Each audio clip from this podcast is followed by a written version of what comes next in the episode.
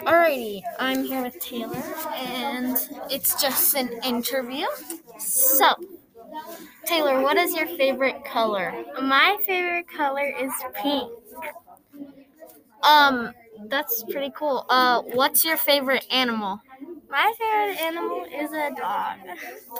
I love those too. Um, what's your favorite movie? My favorite movie is Victorious. What's your favorite movie series? My favorite movie series is The Hunger Games. Oh, cool. What's your favorite book?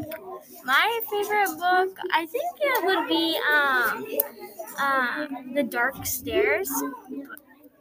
Oh, cool. Okay, do you have a favorite candy, and what is it? I do have a favorite candy, and it is a Reese's Peanut Butter Cup.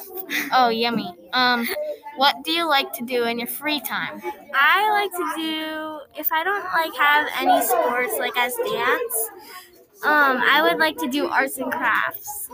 Fun. What are your hobbies? My hobby is dance. Alrighty, who are your best friends?